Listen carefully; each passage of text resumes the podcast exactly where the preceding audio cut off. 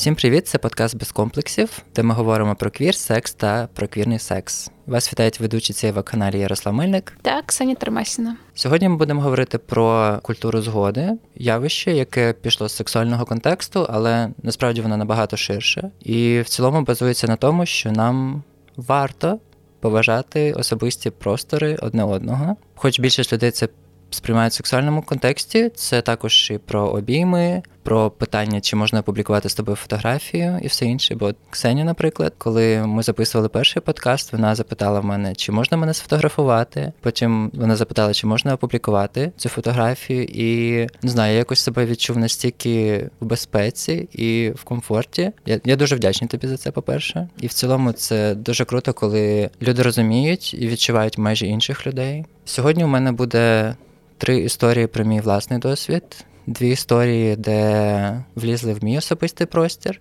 і одна історія, коли я вліз в чужий простір, за що мені дуже соромно. Але почну я з трошки кумедного прикладу. Колись ми з батьком пішли голосувати на вибори президента. Це були останні вибори, і там ми зустріли якусь жінку, яку знав мій батько. Вона привіталась з ним. Потім вона побачила мене, почала щось кричати: Боже, Ярічок, ти ж бігав до мене маленький солдатик і просто засосала мене в губи. Боже, фі. І я просто стою, випавши в нерозчинний осад, як завжди, і такий думаю: Girl, знала б ти, де той рот вчора був? Ти б двічі подумала, чи це робити. А тепер переходжу до сумного. Я повертаюсь до моїх славнозвісних перших стосунків. Впродовж того, як ми зустрічалися, в якийсь момент під час сексу я помітив, що один з них знімає процес на камеру, на телефон. І мене про це ніхто не питав. Я одразу сказав, що типу, чому ви це робите? І ну, вони припинили це робити. Але в мене почали якісь закрадатись думки, типу, окей, вони це зараз мене знімали без спросу. А скільки разів до цього вони могли мене знімати, не питаючи, оскільки там може бути якогось контенту. Ми тоді з ними це проговорили і більше це не повторювалось. Але коли ми з ними розходилися. Розходилися ми дуже скандально, тому що вони ну, не хотіли мене здорово відпускати. І в якийсь момент я дізнався від е, спільних друзів, що вони хотіли мене шантажувати цими відео, які вони не знімали. Шантажувати, щоб ти повернувся. Теоретично вони хотіли це використати так, щоб повернувся, але можливо це було більше як і помста. Бо я не зовсім розумів логіку цього. Типу, guys, come on. Це відео з 15-річною дитиною. Це нелегально, це якесь педофільське порно. Мало того, що я ще не був у віці згоди, то ще й порнушні матеріали з цим. Так що я сильно з цього приводу не переживав, бо я розумів, що вони на це не підуть. Ще в ті часи якраз е, був розквіт у цієї організації Гомай Педофіляй. Це була організація з корінням в Росії. Вони робили такі провокації. Вони знайомилися з акаунтів там 15-річних хлопців з дорослими мужиками. А як я говорив в минулому епізоді, є дуже велика кількість дорослих чоловіків, які шукають саме таких е, незрілих хлопців. І потім, коли вони приходили на побачення, то ці учасники організації Гомепедофіляй аб'юзили цих чоловіків, знімали це все на відео шантаж, вимагали гроші і просто публікували це відео, щоб знищити людей як особистості. І ось кейс був максимально жахливий. Та порнопомста це якесь абсолютно жахливе явище, яке, на жаль, дуже популярне в нашому світі. Ну я це вирішую таким чином, що я і в інстаграм пощу нюци, тому, в принципі, якщо хтось з моїх з колишніх партнерок раптом йобнеться і захоче позливати мої нюци, які я їм присилала в інтернет, то я від цього не сильно постраждаю. Але є люди, для яких це дуже важливо, яким там принципово, щоб мама не знала про це чи не бачила, тому це стрьомна штука. В даний момент у мене подібна ситуація до твоєї, бо я теж пощу багато нюців, я це використовую якоюсь мірою як е, терапію, напевно, про прийняття свого тіла, що зараз би мене це якби не не вбило зовсім і ніяк би не похитнуло там мене емоційно, але на той час я не знаю, як би, чесно кажучи, це пережив. Після того, як ці стосунки закінчились, у мене був максимально здоровий досвід в плані культури згоди, коли я вперше почав задумуватись про це. Я закохався у хлопця, він теж був старше мене, але у нас була абсолютно інакша комунікація. Типу, він е, завжди питав мене, там, чи можна доторкнутись, і максимально боявся зі мною займатися сексом, тому що мені на той момент було 16. Ну і це вже був вік згоди, в принципі. але його все одно це лякало, бо в нас там, не знаю, років, напевно, 6 була різниця. Я дуже вдячний йому за цей досвід, бо він так на контрасті повернув мене до життя і в цілому дав мені розуміння того, що, типу, окей, це може бути ось так. Друга ситуація в мене була з хлопцем, якого я був закоханий. Вона відбулася не так давно, можливо, десь рік назад. Цей хлопець, якого я був закоханий, він був відносно стабільним в моєму житті. Типу, ми не були в стосунках, у нас був такий situationship, але він був моїм основним сексуальним партнером. І в якийсь момент ми займалися з ним сексом, і я був в пасивній ролі, і типу він уже в мене війшов. І в якийсь момент я такий думаю, блін, а я не чув, як шуршить презерватив. Питаю в нього, і він каже, що він його не вдягнув. І я взагалі тоді випав знову ж таки в нерозчинний осад. Він потім вдягнув його, але вже який був сенс. Мені шкода дуже, що я це списав на якийсь акт довіри з його сторони. Хоча насправді це було не про довіру, а про те, що йому просто цікаво було це спробувати, і він це зі мною не проговорив. Найжахливіше це те, що він е, знав, наскільки я фрікую в плані хвороб, що передаються статевим шляхом, і особливо ВІЛ, і він це зі мною зробив. Я досить довгий час е, ходив з цим страхом, що я щось підхопив. Там за декілька тижнів зробив першу серію тестів, там за два місяці зробив ще тести, і десь тільки через півроку, коли я ще раз зробив всі тести, мене відпустило. Я такий думаю, окей, я здоровий, тепер я можу якось вільніше себе сексуально відчувати і нікого не наражати на небезпеку, бо я знаю, що я здоровий точно. Так, я максимально в цьому плані суровий. Колись була ситуація, що хлопець вдягав презерватив, і щось він почав його вдягати не тою стороною, зняв і почав вдягати іншою. І я такий на це дивлюсь, такий думаю, біч, ти зараз полетиш у вікно. Боже. Що, треба міняти? І я такий, да. Ну, це таких деталях, да. Я намагаюсь бути тепер ще більш е, дбайливим в цьому плані. Бо я і так був дбайливим, але от бачиш, все одно ніколи не застрахований, хто хто встромить тобі маленького ножичка в спину. Або незахищеного пісюна в анус. Третя історія це коли я максимально зафейлив. Мої подруги покликали мене до себе в гості, і там був хлопець. Він був е, на декілька років молодший за мене. Він увесь вечір жартував якісь неоднозначні жарти, і я чомусь це сприйняв як флірт. Ввечері нас поклали спати разом в одному ліжку, і я просто почав в якийсь момент його гладити по спині, не спитавши. Я розумію, що немає ніякого фідбеку. Я такий, блядь, що я зробив? Я питаю, типу, чи йому ок? Він каже, що ні. В той момент мене накрила така хвиля сорому, і, ну, типу, я, я вибачався перед ним дуже сильно. І ми про це говорили тоді вночі, і потім зранку. Я не знаю, скільки я потім ще часу відпускав цю ситуацію, проживляв собою.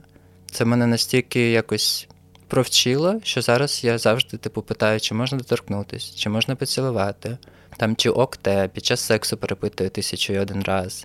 Але найстрашніше в цій ситуації було те, що я в цілому побачив концепт віктемблемінгу через те, що ну, я добра людина, у мене там супер хороша репутація. І мої подруги, коли друг їм розповідав це зранку, вони йому не повірили. Ну, хотів би я якось не знаю, зберегти свою репутацію і просто зберегти цей німб над своєю головою. Я міг би сказати, що цього не було, він це придумав, і всі б схавали. І мене це дуже злякало. Бо я одразу з ними тоді це прокомунікував, кажу, типу, guys, я проїбався, конкретно проїбався, мені дуже соромно. Блін, ну це дуже круто, що ти так чутливо до цього поставився і так відповідально взагалі переживаєш за це. Хоча, здавалось би, це просто поглажування, як могли б сказати хтось. Тому та, ти дуже крутий. Це класно. Я я розумію, що поглажування, не поглажування це чийсь особистий простір. Я не люблю, коли хтось влазить в мій простір. Мене в цих ситуаціях найбільше лякає, що я я не знаю, що людина відчуває. Коли щось зі мною відбувається, коли хтось щось зі мною робить, я знаю, що я це можу захендлити в себе в голові, проробити, і це, типу, on me. А коли я нашкодив якійсь людині, я не знаю, що вона відчуває. Вона там може не бути повністю відкрита зі мною, бо я там її якось травмував. І це мене супер лякає. Чи були в твоєму житті якісь історії, коли твій особистий простір був порушений, або Бля, ну про те, як я порушила і ледь не порушила чийсь особистий простір, і розповідала вже в попередньому випуску про різні сексуальні практики. У мене насправді стільки історій про сексуальні домагання і якесь сексуальне насильство, що це цього вистачило б на ще один подкаст. Я, я, я кажу про це з посмішкою, тому що я намагаюся цим працювати, і тому що це мій захисний механізм, але насправді це доволі кріпово.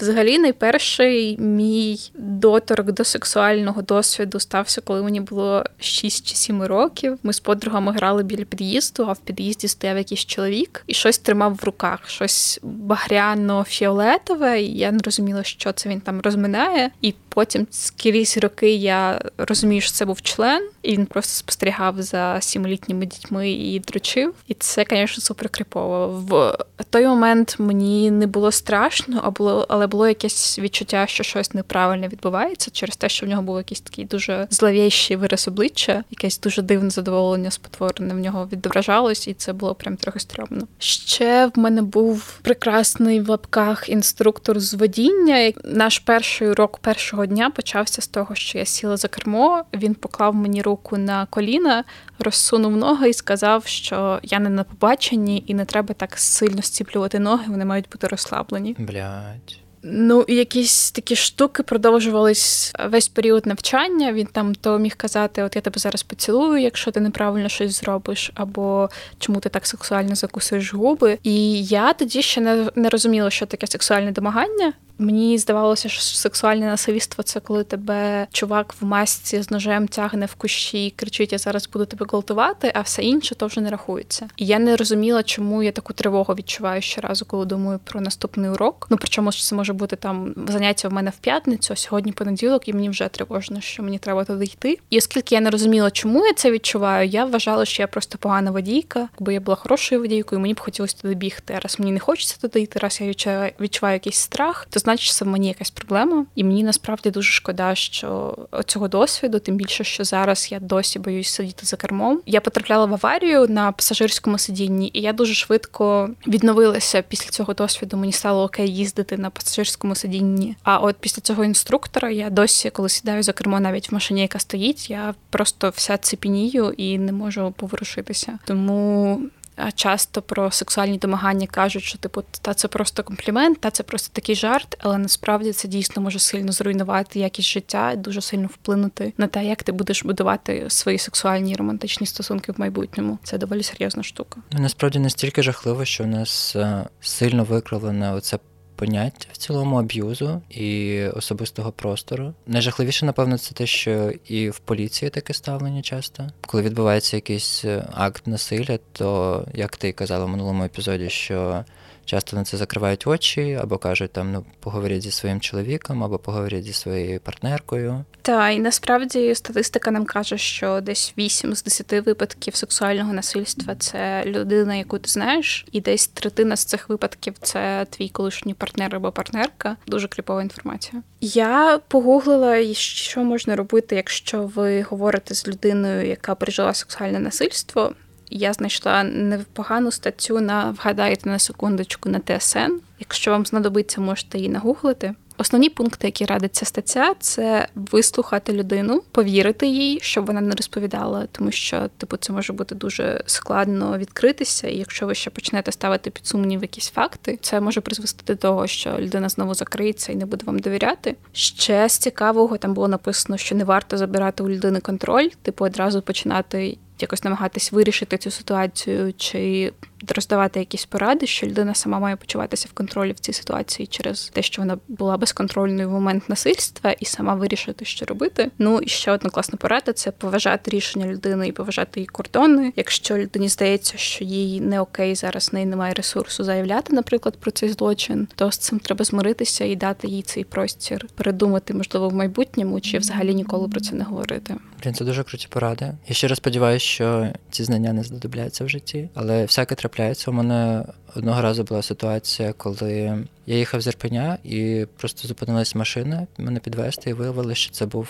е, поліцейський, і він по телефону якраз розмовляв про якийсь кейс з домашнім аб'юзом. І я розумію, що ну по тим словам, що він казав, то це буде якась така типова історія, коли вони просто сприймуть жінку за якусь ненормальну, що вона має сама з цим розібратись, що вони не будуть брати за цю справу, тому що там жінка прийде через декілька днів забирати заяву. І я тоді не втримався. Я вже тоді трошки був в активізмі, і я типу проговорив з цим поліцейським. Я я не просив його щось змінювати в його ставленні, але просто передати цій жінці контакти інсайту, організації, яка займається жіночими правами в Україні, щоб ну в неї була хоча б якась можливість кудись звернутися і почути підтримку, якусь отримати юридичну допомогу. Так, дуже класно, що ти це зробив. В мене є кілька брошурок про домашнє насильство, яке я ношу з собою, якраз для того, щоб якщо я побачу якийсь випадок з кимось жінок, можна було б виручити таку брошурку їй тихенько. Так, це хороша практика. В мене насправді теж була історія з поліцією. Це трошки про культуру згоди. Теж це був новий рік. Я їхала з села бабусиного в Київ святкувати, і в бабусі село доволі забите, і там дуже мало ліхтарів. І зупинка громадського транспорту знаходиться поруч з лісом, а в лісі кладовище.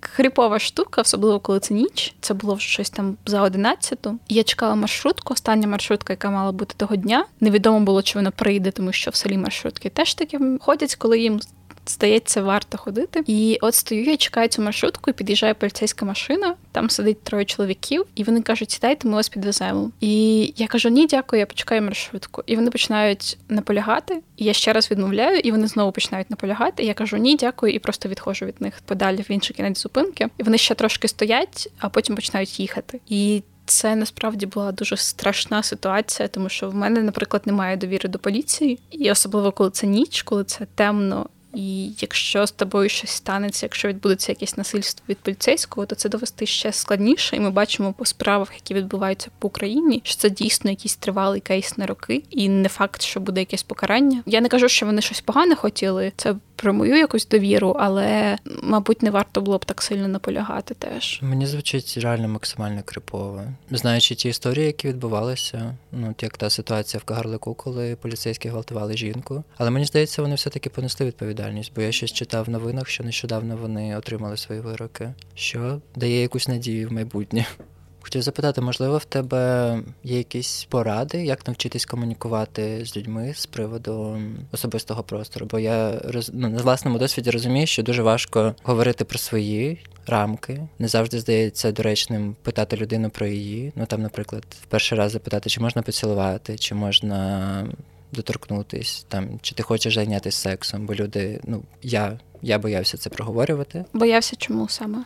Через відмову чи через те, що людині це може здатись дивною, і вона не відповість тобі прямо? Більше в другому контексті, та що не про відмову, про те, що це може здатися дивним. Бо це все-таки не якась така суперпоширена штука, коли ти прямо питаєш когось. Але коли я це почав робити, я зрозумів, що ну зазвичай в людей дуже хороший фідбек на це. Типу, я ніколи не зустрічав такого, щоб хлопець такий херра ти кріп. Всі нормально реагували і там відверто казали або так, або ні, або казали ні, а потім самі це робили. Так, ну це мені здається, може бути таким лакмусовим папірцем. Принаймні я це так використовую. Типу, якщо я я спочатку стосунків намагаюсь питати людину про її особисті кордони і там питати, чи можна мені зробити це, чи можна зробити це. І якщо людина якось дивно відповідає або не питає мене про це саме, для мене це ознака того, що це, мабуть, має бути наша остання комунікація. Це не зовсім моя робота пояснювати якісь речі, які мені здаються очевидними, чи там перевиховувати людину. Ну, типу, ми всі дорослі люди. Тому я порадила просто не